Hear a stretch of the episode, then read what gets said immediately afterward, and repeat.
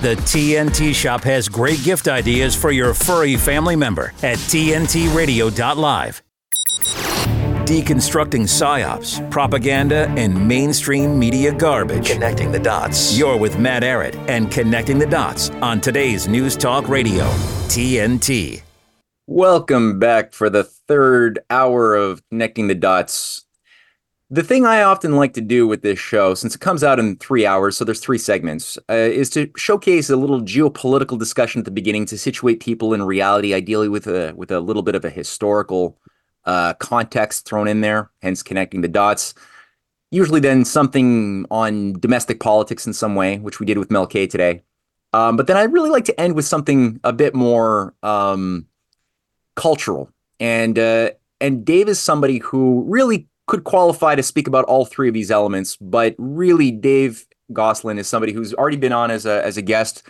Um, has really distinguished himself not just as an analyst of cultural dynamics, but also a poet into his own right. And he, Dave has spearheaded the creation of a couple of very important uh, cultural journals, one of which is the newlyre.com, the New Lyre magazine. It's quarterly review. I subscribe to it. I suggest other people do as well uh, featuring essays, translations of classics, as well as new uh, poetry as well. Um, utilizing certain classical methods of composition that have been really abandoned in modern academia and polite society. He's also hosted the, the Chained Muse that he created and, and has a couple of substacks. So I'm really happy that Dave is is coming on to to talk a little bit about what the hell happened to the culture. We're going to talk a little bit about something called the Esalen Institute.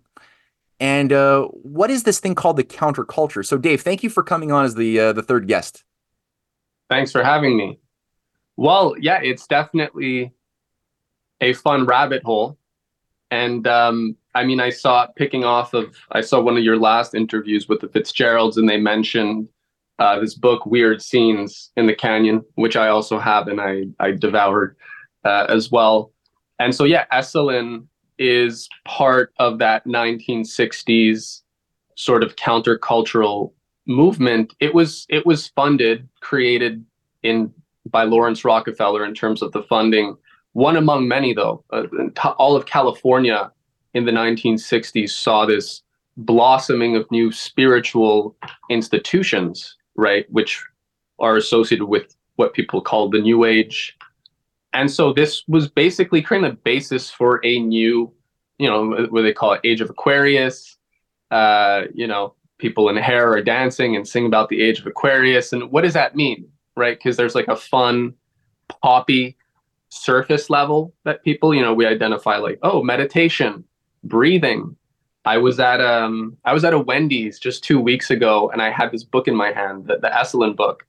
And the lady goes, Oh, I know that, Esalen. And uh, she says, I've been there. And I said, Oh, yeah. And she said, Yeah. And I, I just asked her what, like, what for. And they had done bre- uh, rebirthing, is what she called it. And it's breathing that you do when you're supposedly born uh, or a baby. So just to say, there's all these kind of flaky or techniques, but then what's what's under that, right? It's not just just like the rock drugs counterculture sure, there's nice bands and people are having fun, but there are underlying ideas that are being sewn into the culture. And in the case of entertainment and, and the, the, the musical uh, dimension, it's yeah, it's through entertainment, through fun. With Esalen, it's very much about healing trauma, right? Reducing suffering. And they really became the meccas for spreading drug infused mysticism. So the idea that Western civilization now has to sort of liberate itself from the the tyranny of you know abstractions going back to Platonism, Christianity, and that one of the key ways of doing that is through drug infused mysticism, opening up new realities and allowing people to sort of break on through to the other side. Mm. On that note, yeah, you um you brought up that uh, in a, in a in a chat with me that um, one of the focuses of Esalen early on by its uh, founders, uh, especially Michael Murphy, it seems, who played a more leading role than Dick Price, was to create a uh, a sort of new spiritualism of the body. And this is something mm. that's tied to some of the, the teachings of Aldous Huxley as well. And I've heard you speak about that as well. And Huxley's idea of the human potential as he laid it out in some of his writings, which inspired these guys. Could you say a little bit more about like what is this new culture of spiritualism of the of the body and how is this useful as far as social control? I not, not fully right. for those who may not be following that. Yeah, I know that's it's uh I mean, there's basically one thing is they're obviously looking to the east as you know a lot of imperial sort of psyops do, right? In terms of the mysticism and the the the cults, a lot of this stuff is Eastern. So they're looking at you know tantric Asia. Tantra is basically this is an important or this opens up once we get this. The idea of tantra is just you have text, you have a textual tradition, and it's the practice of applying texts. You know, so you have the mantras, you have the Buddhist tantras, X, Y, Z. Um, and so the idea of tantras is practices and techniques for uh, accessing, developing yourself. So this actually leads into the whole self-help movement. The self-help movement, all the different, you know, how to become your your best self-actualized self, from Tony Robbins to uh, Dianetics, Scientology to uh, psycho-cybernetics, visualizations. You know, imagine your best and ideal self. All this stuff comes from this tantric idea that this is how they're thinking about it. Of you know, what are the techniques and practices for people to be uh, come their fully actualized self? Which, as now, far as techniques, don't seem that bad at all. Like those are kind of neutral, yeah. good, useful techniques. Breathing, right? meditation, sure, yeah, yeah that, that's, that's wrong with that. So again, but then there's the underlying idea. Once you read something like Esalen, the, this book, The Religion of No Religion, uh, it's basically they're saying we need to open up these new realities, right? We need to. Western civilization lost the sort of magic of archaic Greek society and sort of its all its mystery religions and rituals, uh, where people were allowed to access these altered states right? And altered states, I mean, if you think about it, whether you're fasting, whether you're whether it's drugs, whether it's hypnosis, uh, abstinence, they're all forms of uh, altered states, right? So your body's going to start to feel different. So the idea is that you want to get people to explore, go down these different avenues, and that this is their this is the this is the experience of the mystical and the religious that the traditional uh, religions and sort of moral systems have denied. So the problem, though, is that it's very much centered on the self. And I think this is where people, there's a nuance here. You know, we think, again, Satanism, Crowley, his OTO, you know, Templi Orientis, again, it's Eastern stuff. We think all the the cart the hardcore Satanism stuff, but Luciferianism is is the worship of the self right? There's a distinction between worship of, you know, some dude with horns and worship of the self without context.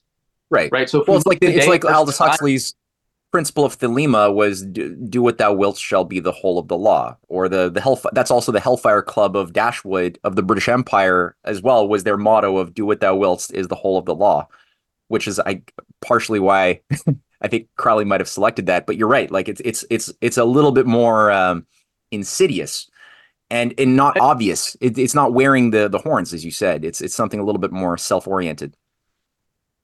Yeah, and there's no context, right? Like, what is your? How do you identify yourself outside of a context of community, outside of a context of your history? Like, if you don't know what the history of Western civilization is, what does it mean for you personally to develop your own self-actualized self. So the Luciferian idea becomes the self is the all-encompassed, like that's your baseline. And so your ability to, uh, you know, fully use your will as you choose and desire, that's to become a fully self-actualized self. And you see this today in the culture, like the young people, everybody's, uh, you know, you just have to make it, right? Everybody's hustling you got like this gig economy now so everybody's more and more it's just becoming about uh, how do you get ahead and i you know just by chance i saw a bill maher clip on twitter but he was talking about the lyrics and all the music and saying how the radical materialism and like all the big musical acts that really even compared like this is flaky all you need is love right? In the 1960s everybody would kind of be able to fill in that gap. But today if you look at the lyrics it's like mercy lago lamborghini you know got my something something. Uh, but it's really people are have there's it's pure materialism right? And the idea is we it, it's just become it's a radical individualism but that's not by chance. At the so Esalen has really been the the spiritual mecca for kind of introducing the ideas of emphasizing the self. It's there's no family right? Like Esalen doesn't really talk about like how to have a nice family. Hmm. uh, it's very much emphasizing how do you become your best self Right. I was talking to, to Paul and Liz Fitzgerald uh, on a similar topic as this last week, and, and you referenced that that chat. Um, they were making the point, having been through it themselves directly, is that something was done within to the baby boomer as a baby boomers as a generation. There's obviously exceptions, but as a generation, they were subjected to something which resulted in a, a whole generation that had an, an unprecedented level of susceptibility to subliminal messaging, predictive programming, um, effectively what became the me generation of the 1980s, right? These were all made up of leading uh, peace movements, sex, drugs, rock and roll, live in the moment uh, hippies who then very quickly shifted gears and readapted to a completely, you would think, a very opposing identity to what they stood for within the anti-war movement and, and things of the 60s. Um, do you how do you think about that uh, this this transformation of the the baby boomers from being uh, you know they're obviously peace loving make make love not war like i mean you know it sounds all very nice to becoming the leading fact figures mm-hmm. within corporate political military uh, decision making that's that's sort of run roughshod over the world uh, over the past right. years or so well i think I mean, the real psyop is, and we've spoken about this before. If you give people flaky ideas, or you know, you start as we were discussing, if you put junk in people's head, you know, one of our friends was saying that much of intelligence isn't uh, even what people tend to think about it is just like putting out these dumb, dopey messages that somehow everybody believes, even though it's obvious it's not uh, true. But it's it's inserting things that are largely true, but with something poisonous in it, right? So we saw with the people trying to protest war and whatnot, we saw how, yeah, the musical and cultural scene sort of that sucked things in a certain direction. And, you know, if you have peace and love, sure, all you need is love. But if you don't know how the system actually works, right? If you don't know how the world works, then the idea that you're going to, you know, take on the industrial military complex um, you know, there's subversion. It becomes easy to sub- subvert people, and I think uh, the key to the Luciferian uh, sort of ethos there is your people are never being told what to do; they're serving their will, and so with the world of abundance that we had, I think one of the main brainwashing for the baby boomers is that mankind had never seen such abundance before in the history of man.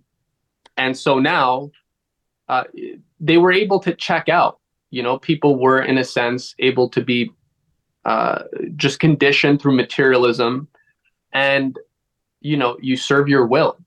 So there right. was still that basic idea of the self and manifesting that. And well, now we're in this material world, we may as well manifest.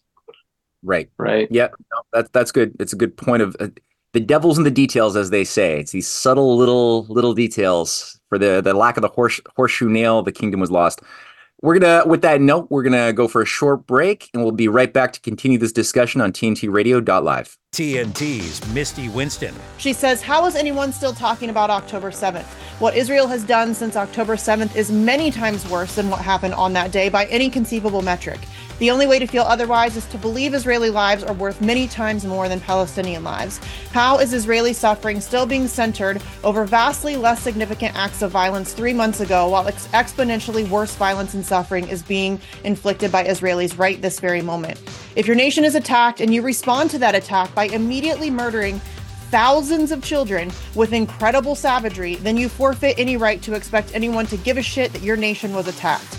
Israel responded to the Hamas attack by doing something much, much worse than anything Hamas has ever done, and in doing so, completely delegitimizing itself as a state and completely validating everything the Palestinian resistance has been saying about the state of Israel since day one. Misty Winston on today's News Talk, TNT. I was such a young age. Everything changed. My name is Chloe. When I was 13, my dad was diagnosed with cancer. When I found out, I just didn't know how to react. I felt like everything was just kind of closing in on me. It just became a routine. Dad's doing chemo. I'd come home from school, wait for mum to finish work, and we'll go straight to the hospital, spend a few hours there, just draw. It was hard to navigate going to school, hundreds of kids, and I was the only one with a dying dad. He was diagnosed in March, and then he died in October. Towards the end, I heard about canteen. It kind of felt nice to know that they had other people like me. They understood what I was going through, and we didn't even have to chat about cancer. In 2020, I became a youth ambassador, so I can help others the way they helped me. I've done so many things since I was 13. I've graduated high school, university, gotten my license, made a move across the country.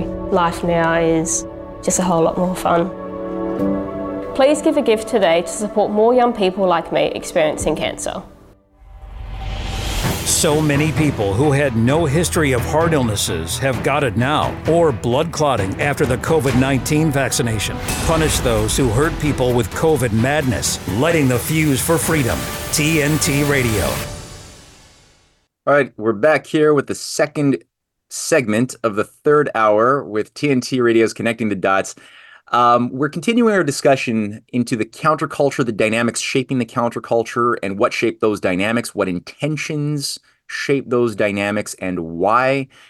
Um, obviously, when it comes to cultural warfare, most people who participate within the process and the machinery are not fully aware of what they're a part of. They're they're they're it's like almost that the their identities are wired and shaped by forces they don't fully understand, but that awaken certain attributes, certain passions, certain ways of looking at the world that make them predictably useful cogs in a machine, even if they're going to play a very negative role. As we've seen with many people, many actors within intelligence, within the deep state, who don't fully understand what they're a part of. Now, when it comes to like the questions of music, culture, literature, much more sensitive because now we're dealing with things that subjectively affect us all. So I know a lot of people might be kind of like feeling some angry emotions maybe from some of what we've been saying, you know, about thinking critically about some of the dynamics shaping the uh, the sex, drugs, rock and roll counterculture. But to be objective, you know, we're at a point of crisis. This crisis didn't happen because of a, a bunch of accidents. There, there's there's obviously some some intention. So it's important that we think uh, more objectively and critically about things that were otherwise maybe quite personal. Um, one of the things you sent me, Dave, was a channel, an Esalen Institute official channel featuring an aged, an aged Michael Murphy, the founder, talking with his young disciples who are the next generation of Esalen leaders around a roundtable. One of the videos featured, uh, I think it was Michael Murphy, um, describing the purpose of Esalen being driven by this intention to normalize schizophrenia and reframe it from being a disease into a natural phase that we should be going through as part of our rebirth, our rebirthing process. And people like R.D. Laing obviously played a role in the evolution of of some of these uh, dynamics. I'm sure other other psychiatrists affiliated with Tavistock, R.D. Laing was Tavistockian, um, and MK Ultra probably also played a role. Um, why? What is it about this this agenda? What is it about schizophrenia? I, I do think of that as as a disease, as a, a natural thing um, that that is uh, tied to something you'd want to uh, become healthy out of, not necessarily want to embrace. What are your thoughts on that? Right. Well, I mean, you know, there's a lot of talk about sort of dissolving the ego, mm. right? And what is the whole point even of psychedelics? You know, because Esalen has been pioneering psychedelics as well. So fracturing the ego and, and dissolving the ego, uh, that has been one big thing. And the irony there as well, uh, among many, one of my favorite podcasters, I usually mention him at least once on a show, Tim Dillon, uh, he made the joke that, you know, all these people take ayahuasca, psychedelics in like the jungle or the woods and, you know, Joshua Tree or whatnot. Uh, how many of these people are really looking to dissolve their ego? All of them are doing this because they want to find a way to get ahead, to self actualize and, you know, get that big acting job, get that big gig that's why they're taking psychedelics, right? And a lot of people otherwise are they're taking psychedelics because they want to have an experience of wisdom, of God, of these things. But it's very much um, there's there's a self interest involved in that, and but part of it is that you're you're breaking apart your personality. Like there's a repatterning. Psychedelics. The reason MK Ultra was so big on it is that you're breaking connections. You're breaking connections with your past self and you're forming new effective relationships, positive and negative affectations. Hey, I used to like this, now I don't like this. I used to believe this, now I don't believe this. I feel better about the idea XYZ. So you're literally you're repatterning and then there's this idea that people are just going to repattern themselves right? Which is the idea. You just go get psychedelics, you have a goal, and I'm going to repattern myself. Now, this has been going on for a few decades, and it's like, what could possibly go wrong uh, with an entire society sort of trying to just self repattern as part of this same self help kind of cult of finally actualizing and breaking through to the other side to my real self? Um, the schizophrenia is very much, I think, just your you're splintering people and you have to have that uh, transition of basically shattering into a thousand pieces not knowing who you are and then you're supposedly going to build yourself back up again mm. what could possibly go wrong uh, especially if we don't actually know how the world works right if we aren't aware of all the in- intelligence operations and we're keying off uh, their you know mk ultra style programs stealth MK Ultra, basically. Uh, what could possibly go wrong? Right, and I guess that's what's often missed when people are romanticizing the um, the drugs sex revolution of, of peace of the 60s was was often left out of that discussion. I mean, there's there's often a lot of people talking about how wrong the war against drugs were, and and for sure, it was that was like almost in my mind designed to be a failure. I mean, the idea of like just declaring war on petty weed dealers on the corner and ignoring the major Wall Street and London banks, you know, laundering all the drug money and supplying all of the the the means and support to the the narco terrorist you know, uh, drug traffickers and mafia crime syndicates that were part of the CIA working with Dulles, ignoring all that and then just going after declaring war on little petty dealers. Okay, that was obviously not going to work, almost by design. Um, but then what's often then missed is the MK Ultra aspect, right? Where we kind of have a sense that the CIA has not been our friend for the past 50, 60 years or if ever. But there's this severing off of the fact that those very drugs that were in all of the campuses that that, that are at the heart of the the current drug revival movement uh, promoted by Joe Rogan and and Graham Hancock and so many others all of these DMTs and psilocybins and, and LSD uh, derivatives, they all came from the military industrial complex and the CIA working with and psychiatrists in order to have a, a, a method to control society or have society break, br- shatter its connections with its traditions, nationalism, God, family, all these things, and reconstruct people. All right, we're going to come back and continue this after a short break on TNTRadio.live.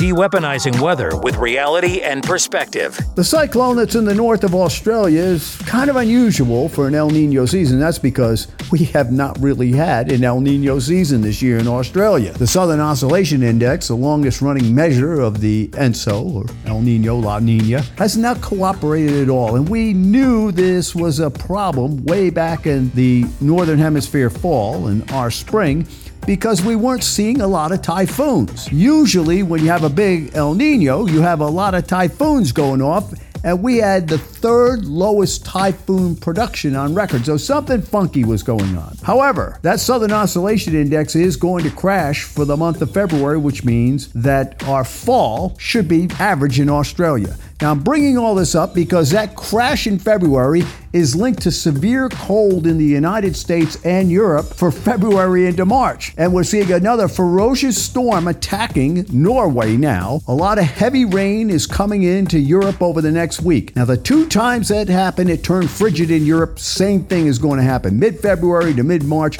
will be frigid in Europe. You see all these storms crashing into the United States? Well, guess what? It's going to turn frigid in the United States. In fact, for much of the United States, the worst of the winter is on the way. And just think, it all hinges on looking at the weather around Australia. Isn't that nice? Hands across the water. Australia, the States, and Europe. Kumbaya. This is TNT climate and weather watchdog meteorologist Joe Bastardi asking you to enjoy the weather. It's the only weather you've got. Sometimes life can be overwhelming and suicide may seem like the only way to relieve the pain. Beyond Now is an evidence based app created by Beyond Blue to help you cope when suicidal thoughts start to appear.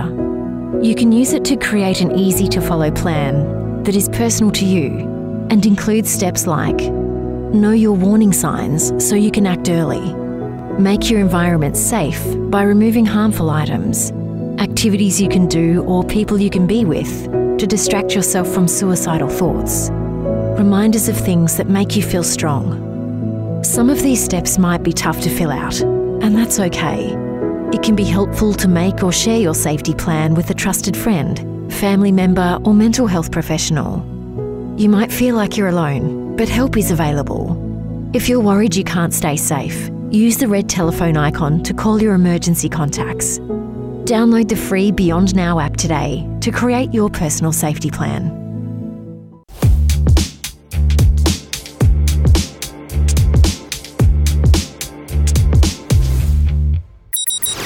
Deconstructing psyops, propaganda, and mainstream media garbage. Connecting the dots. You're with Matt Ehret and Connecting the Dots on today's News Talk Radio, TNT.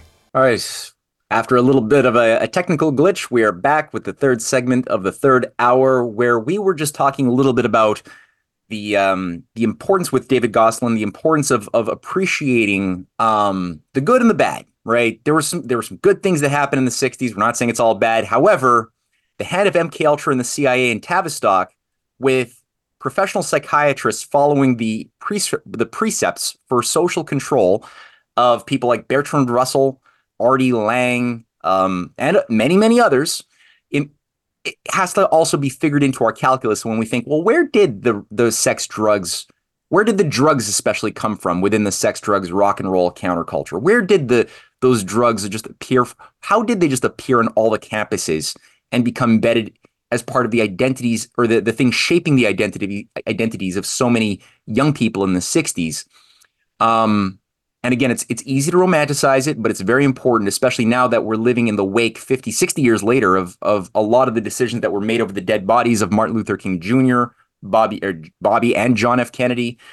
Um, we're living in the wake of a lot of this this mess, these the, these these things to really evaluate objectively what this what what happened. And one of the key controlling mechanisms or influential mechanisms was found at Big Sur, uh, the Esalen Institute and uh, Dave has just been going through some of the elements of uh, what Esalen was. Dave, there was the issue you brought up of altered states. Hmm. How is what is specifically an altered state? How did Esalen promote getting those things, and how did this this play into something you've written about in terms of the changing images of man project? Right. Well, yeah, I mean this altered states thing is is very big and again, most things that we do, there's a, a lot of just normal life is going to involve altered states. From sleeping, your breathing changes. From walking, where your kind of automatic systems are doing the work for you. You're not thinking about every step you take. You'd probably trip and fall if you did. So we have all these systems there. And the idea of altered states, if you, ex- whenever we explore religious traditions, especially in the East, where there is a focus on the, the, the tantric tradition, where you have the texts and you're applying different practices, different forms of breathing, meditation, uh, rituals, dance. You know, the, a book I have right in front of me, The Mind Possessed by William Sargant, who was a, a psychiatrist at Maudsley Hospital, which was like the Tavistock, but for surgery. You know, this is where the uh, lobotomies and stuff would be done.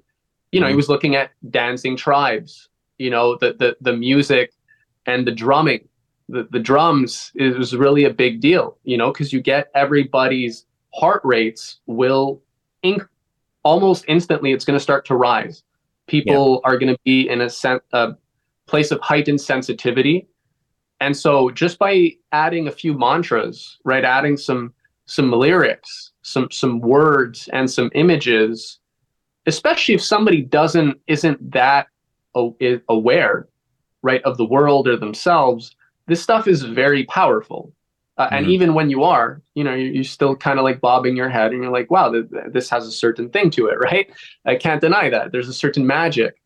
Uh, Whenever so the song, uh, that damn that damn song "Unholy" comes on the radio, and I hear that, I'm like, yeah, it's, ah, it's, it's catchy. It's, yeah, yeah, yeah. I'm like, I'm, well, I'm but, bobbing my head, and it's like, no, this is evil. yeah, yeah, and I think a way to, I think the importance here to take the power from this stuff is to demystify it. Like for anything, if somebody wants to take power away from something, let's say like addiction, right? People want to demystify that. Like, why am I? Do- why are they these vicious cycles? right? Like, what is it that's driving me? Same with conspiracy theories, right? When people think it's just like, ooh, you know, again, devils and demons and like vampires eating babies, like, you're not going to get anywhere. That's just going to mess you up. Uh, so, yeah, to take the power for, away from something by demystifying it. Um, in this case, wait, what was the? There's a reason I just said that. You're just I was asking um, about I was asking about uh, altered states specifically, their usefulness, right. like how, how they're being developed there, and also the changing images of man yeah. project. Yeah. So, just for example, on the technical side, cybernetics. You've talked a lot about this, and I think this is we're talking about music, art. What does this have to do? But cybernetics is feedback loops. Okay, and Gregory Bateson with his uh, wife Margaret Mead, you know, they were anthropologists. They went to study tribes. They went to study their rituals, their customs. And cybernetics was very much how they were applying this idea of well, where's the feedback coming from? The positive and the negative affectation that they have towards this ritual, this system of hierarchy, and how everything is in a more tribal setting.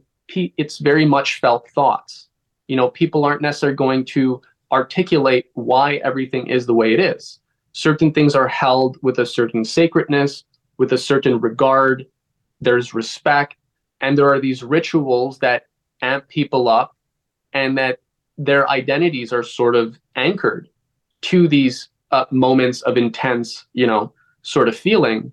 So the idea then is with music, what, what do you have? These are feedback loops. You just said unholy. There's just this constant unholy feedback loop that is meant to be fun right? I think that's what we don't realize. A lot of these songs are meant to be fun. A lot of the more even satanic stuff, right? The lyrics, if you look at, if you take away all the fun music and, and the catchy rhythms and you just read the lyrics, say these are bad people and not in a ju- you don't even want to be judgmental but like this is this is a lot you know? Like who this is kids listening to this? So mm-hmm. that's also subversive but the idea is you're you're repatterning the affective systems of people. And often there's there's a gap between like the nice feeling the nice uh, pleasant melody and the content right? The content is can be often dark or uh, just very um, yeah not not very human friendly but it's a nice beat. And you'll see there's a lot of that in modern music. And that does something right? That right there is sort of divorcing your your feelings from your reason and it's it's repatterning it in a way that there's a duality right? There's a split. And so imagining an entire machine an entertainment industrial complex that's there to just churn out these feedback loops that people emote with and especially young people uh, that's hard to undo right? Like you can't just don't do drugs or don't you know be a good person you know like the values there's feelings. And what's mm-hmm. true for most people is is what feels true right? What feels good. So if you can pattern that and the opposing you know the things that feel bad are false or wrong um, you, you got a whole society that's been patterned uh, pretty intensely using cybernetics, which is a World War II sort of, you know, radar system technology. Hmm. That's a great. Yeah, very. No, it's very useful to, and you're you're doing what you're talking about. You're de- demystifying something which people don't often think. Hey, my mind can can go can go there. I can reasonably think through and obviously, we're just scratching the surface here. But yes, the answer is yes. One can actually go and look at these mechanisms with reason and understand what are the um, the governing controls. How do they work? What are the tricks? You can go behind the, the magic trick, right? We can we can actually see that uh, that that bird did not actually fly out of that kid's ear. There was a a magic trick, very rational, but ultimately it fools the eye. We can um, learn how the sausage is made if you so choose. How, yeah. We may not want to, but we can. And what you just said as well, it, it kind of gets at the heart of, of British imperial philosophical liberalism too, um, with this idea that, and we were, you know, I mentioned earlier the the Thelema, "Do what thou wilt" shall be the whole of the law, and the Hellfire Club of Francis Dashwood. Well, the Hellfire Club was at the heart of the British Empire, and I mean, a lot of the British imperial thinkers, like Adam Smith or John Locke, were themselves not theorists in a, in a vacuum. They were people who had an assignment. They were they were loyal to a system of of an idea of global control, not that dissimilar from the type of ideal of the Great Reset. And so the theories that they promoted um, regarding what are we capable of, what is what is right and wrong, how do we judge it? Well, a lot of it was based on what you just said, pleasure and pain, right? That it's the hmm. pleasure pain pl- principle of uh, Bernard Mandeville, of of Adam Smith, that determines what is value what should we make economic policy around? Well, what is what is good is that which gives us pleasure. What is bad is that which gives us pain. We want to reduce pain, increase pleasure. And a whole world of political economy was spun at the which is at the heart of globalization, at the heart of every bad decision. So this is very practical stuff to to think about and how it was applied to then shape a whole generation or influence a whole generation. Very interesting stuff, man. Yeah, Mm. I mean, on the issue could, of the changing could...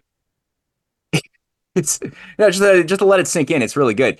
Um, for the changing images of man, um, this is something I know you've you've spoken a lot about this book um, and the project that it was associated with with Willis Harman. Um, why is this? What were they trying to do, and, and in what way did it manifest, and what what was what were they doing with this? Right. Well, uh, a few things, a few fun facts. Uh, both Michael Murphy and Dick Price, who are the founders of Esalen, they had a teacher, uh, Friedrich Spiegelberg, who was from a Swiss uh, aristocratic family. Uh, of course, uh, the, the, Swiss are pretty interesting when it comes to all these these spiritual things. Um, and yeah, he taught comparative Eastern religions at Stanford. Stanford, the S is you know, where the SRI, the Stanford Research Institute, is located naturally. Uh, mm-hmm. And so the Changing Images of Man document also Stanford. So there's a lot of this, uh, and again, the textual stuff, right? The, the the the applying their. What's interesting is basically they're making synthetic religions. Like this isn't; these aren't people that are missionaries in any sort of sense. You know, this isn't like Jesus and his apostles like really getting in there, going and talk to, to people, or Socrates. These are academics, right? These are people in schools who have their interpretations of like what's a better religion? How do we reframe Judeo Western Christian images to fit our our designs where we think society should go, where the Club of Rome uh, and the Stanford Research Institute and and these brain uh, these brain trusts where they envision humanity going. So, and you even mentioned Jung, you know, where he just talks about getting people to play around with myth and get excited about myth. But you see, there's a reason. So all the images, right? Uh, um, Campbell, D. Campbell was one of the guys also in this. So uh, they're basically Joseph, Joseph Campbell. Yeah, yeah, another... Joseph. So basically, the idea is we all have a self-image. Actually, this is this is Psycho-Cybernetics, another book that I have just in front of me. Uh, that was the original self-help Bible, like 1961. Um, he was a plastic surgeon. He just noticed that people, if you change their face, they would change their personality. And obviously, there's some truth to that, but you see, what do the bad guys always end up doing? They take this stuff and they, they sort of run with it. Uh, they map the superficial sort of aspects and they say, how do we reproduce this, right? How do we get people to alter their self image? Um, and so the myths and playing around with these images, recombining them, you know, uh, so I mean, for the Judeo Christian, you know, if you want to, basically, they want to reduce the world population, right? And yet, the Judeo Christian very much has, from Genesis, uh, you know, uh, you know, and multiply, replenish yeah. the earth, subdue it. Yeah. Okay. So how do you how do you how do you uh, synthesize a new image, right? So obviously you have to bring in something about nature worship and the sacredness of nature. Uh, so Friedrich Spiegelberg in this uh, book, uh, there's a pretty compelling passage where he just talks about going on a walk, and he was looking at the beautiful fields and like all of beautiful nature, and he saw a church, he saw a little chapel, and basically the thought is, what a crime, what a travesty that the idea of the holy and the sacred is supposedly contained within these four walls, right? Within that little chapel and that everything outside is just sort of disregarded. And so Christianity, traditional Christianity, is treated as this thing that had no real regard for, you know, nature or the world if it wasn't, you know, this strictly sanctioned, these sanctioned institutions or pre-approved practices. So mm-hmm. basically, mm-hmm. man was ignoring the vast holiness and sacredness of the world. Now, fast forward, you go to the end of the book, and finally they're saying what we need is uh, theism, and you know nature mysticism. So everything is sacred, and so the trick here, man is not separate from that. Man is just another creature in that mystical ecosystem, and yeah, we can't say that one is more valuable, right? Metaphysical judgments, no, bad we can't say that one is more there's any hierarchy. So whether a snail or a human being you know you shouldn't really prioritize the life of one over the other. In fact the argument from the stanford research institute changing images of man is that we should actually prioritize nature and natural world over uh, the abundance of people. So that's where it gets it gets you know people have mm. to hmm. have their antennas up you know what does that really mean if a human being and like a butterfly are the same thing spiritually there's that's a very subversive idea if people actually sort of think about what a world like that actually looks like mm. you know play it out until the end what does that really look like let me ask you this for those because i mean if we do believe that the universe is created by a creator with reason and love and goodness, and that everything thus must have that quality of the creative force animating it, thus everything must have participate in the divine, that means also that we are part of the universe and everything has a we are divine the tree must have a participate participation within that um how is that different from what the Esalen people believe because it sounds similar the way I just described it. Right.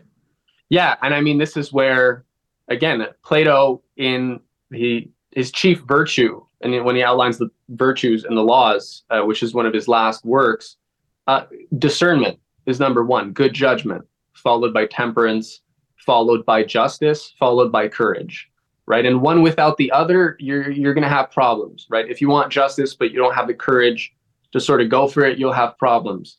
If you have, you know, temperance but you don't have good judgment or you have courage but you don't have good judgment, this is a disaster. And that's actually what happened to Greece. And so in this case, I mean, this is what the the Luciferian tribe, we could say, they don't they don't believe in qualitative distinctions between man and animal. So at the end of the day, they're materialists. So they think in terms of quantitative in quantitative terms, more or less. Do human beings have more brain cells than a squirrel? Sure. Right? Are the genes of a worm and a human being uh, different? Yes, but only by a bit. Right? From a quantitative materialist standpoint, all these things are they're just matters of detail. So they're removing these are the kind of distinctions that start to get removed. There's no qualitative distinction between a soul, uh, a human being made in the as a conscious, willful, you know, image of the creator that has a free will, that has the power of reason to discover, and therefore has complex emotions, right? They can feel shame if they do something that uh, from an, a purely animal perspective would be fine. We're not going to punish the cheetahs for hurting uh, the gazelles. You know, they're just being cheetahs and gazelles. But uh, if human beings sort of, you know, if they're violent and it's irrational, uh, that's a that's punishable, right? So, but these are moral distinctions. These are qualitative distinctions that recognize there's a sovereignty in human beings, which mm-hmm. is sacred and it's sacred in everybody. And the goal is to allow human beings to come to know that uh, within themselves, so that they're not just operating operating from, you could say, just the animal uh, basic uh, mechanisms that are there for our survival. You know, like nature can't wait for everybody to become fully self-actualized uh, angels uh, for the human population to reproduce, right? Or like if a civilization collapses, it's not like everybody has, you know, oh, we don't feel like having babies; it's too expensive. Like you won't have a civilization if if that's how people were designed. So you have all these automatic systems. Uh, but as Schiller, the poet Schiller, makes the point, the difference with man is nature starts with man, like she does all her other works. She she's there. Um, she does. She's there for him where he can't himself sort of do the work so the uh, do the thinking. But the difference between man and the animals is that he doesn't stay there. He retraces through reason the steps that sort of nature left for him, such that uh, just necessity uh, becomes a moral question. Right. right. We're actually able to make choices, and we're alive. We're we're online. So that that means there is good and bad because you're you're making choices the Luciferian ethos, they don't like that. They don't like the, the qualitative distinctions that Christianity will make between serving purely animal instinct and, you know, using your reason and, and, and love uh, for a higher purpose. They think they're, mm-hmm. those are all just fake abstractions. And that's how people are controlled. So Lucifer's there to, to liberate you from the, this tyranny so that you can actually be your full self and expand your will out as much as uh, you would you would like to. Right, and, and that is sort of the idea we see in so much of our popular culture. Lady Gaga um, videos as well on Judas saying, you know, like Lucifer is my my real love, uh, though Judas, uh, no, no, Ju- Judas is my real love. That's it. Judas is my real love, but Jesus is the person that I I love. But you're this. It's super like re- rebellious. You know, you got like one of these characters, Judas, the guy playing Judas in the video, pouring like beer on her or something and there's this idea that we have this new sacred individualism to break away from the tyranny of reason, the tyranny of tradition. And it's true, like there's a lot of bad traditions that have done damage. Not all traditions are created equal, right? There's some bad neurotic things that became traditions, which we hmm. should want to break away from. That's what made the founding fathers do a revolution in 1776. There's bad traditions that were unnatural that they judged were unnatural and that they judged there was a better way and they acted according to judge discernment according to certain values that I think you you touched upon just now in your beautiful exposition. And um, I, I, was thinking about also from the other cultures because people might think, oh, that's very Judeo-Christian, but Cynthia uh, was telling me through her research, she was she stumbled upon a, a fight in the Vedanta Society, also active in uh, in California, between Alan Watts, uh, who is a, a, former theosophist, maybe a lifelong theosophist, and a, a, follower of you know a promoter of divine madness, who also was at es- Esalen as well, and uh, the representative of the Vedanta Society, who was doing something a little bit more authentically uh, honorable, and he you know Alan Watts was saying, "Yeah, we're all all is Brahma. Like the the the snail, the rock, it's all as equally sacred as me. Everything is God." And this guy was like, the the Vedanta uh, leader at the time was saying, "No, no, no, no, you don't understand it. like you're skipping steps. There, there's a qualitative a qualitative difference that you could judge. Uh, that your your method is sloppy, it's lazy, and it's it's and there was this interesting fight. So you could see it in all different cultures as well. It's not just simply the Judeo-Christian matrix that this fight of glorifying mm-hmm. Lucifer around this using these same techniques. It, it, it occurs and arises in uh, in different cultures as well. Absolutely. Yeah. But the uh, but yeah, they, I think that what you're what you're getting at is extremely important for people to think about how how does our mind work because it's like if if we are part of nature, what part of nature do we identify with within ourselves that we then see as uh, a representation of the divine. Because it's not like we're it's not like the world outside of humans is crap or everything outside of the church outside of a church is not sacred. That's they, it's like they create this manichean dualism as a false argument that they impose logically onto their their way of thinking when they then say oh see that's why we have to be liberated of judeo-christian artificial systems of otherness that assume that there's like only us that are good who are Christian, and then everything else is bad. And they create these these dualisms as far as their logical argument is concerned. But it was never true. I mean, good Christians never thought that way. Good good Hindus never thought that way. Like everything right. everything authentic that the oligarchy is afraid of understands that there is everything is sacred, but there there is a hierarchy based upon certain discoverable attributes. Yeah, exactly. And so, I mean, they're not really concerned with that, right? Because they're out to promote a sort of MK Ultra, you know, repatterning using synthetic images, you know, syncretic mm. sort of creations. And so their emphasis is on selling this stuff and the, the feelings that will people will uh, emote with, right? That, that that will allow them to create these uh, systems of affectation that are then, you know, the public debates like Joe Rogan on on psychedelics. It's it's a feedback loop, right? And then you play this thing out. I saw one with Mike Tyson, uh, and he's just talking about like other psychedelics, right? Because once you have one side, your experience of God, right? If the mushroom is your experience of God, uh, then just like in any tradition, it's not just supposed to be a one-time thing. You're supposed to have a regular practice. So what do you think happens? Well, have you tried this mushroom? It's one where you know you could turn on and off like your trip, like just by whatever it's, hmm. you know, or it's like micro dosing versus hyperspace. And, you know, what happens if we stay in hyperspace for a week or a month versus what if we microdose for a year?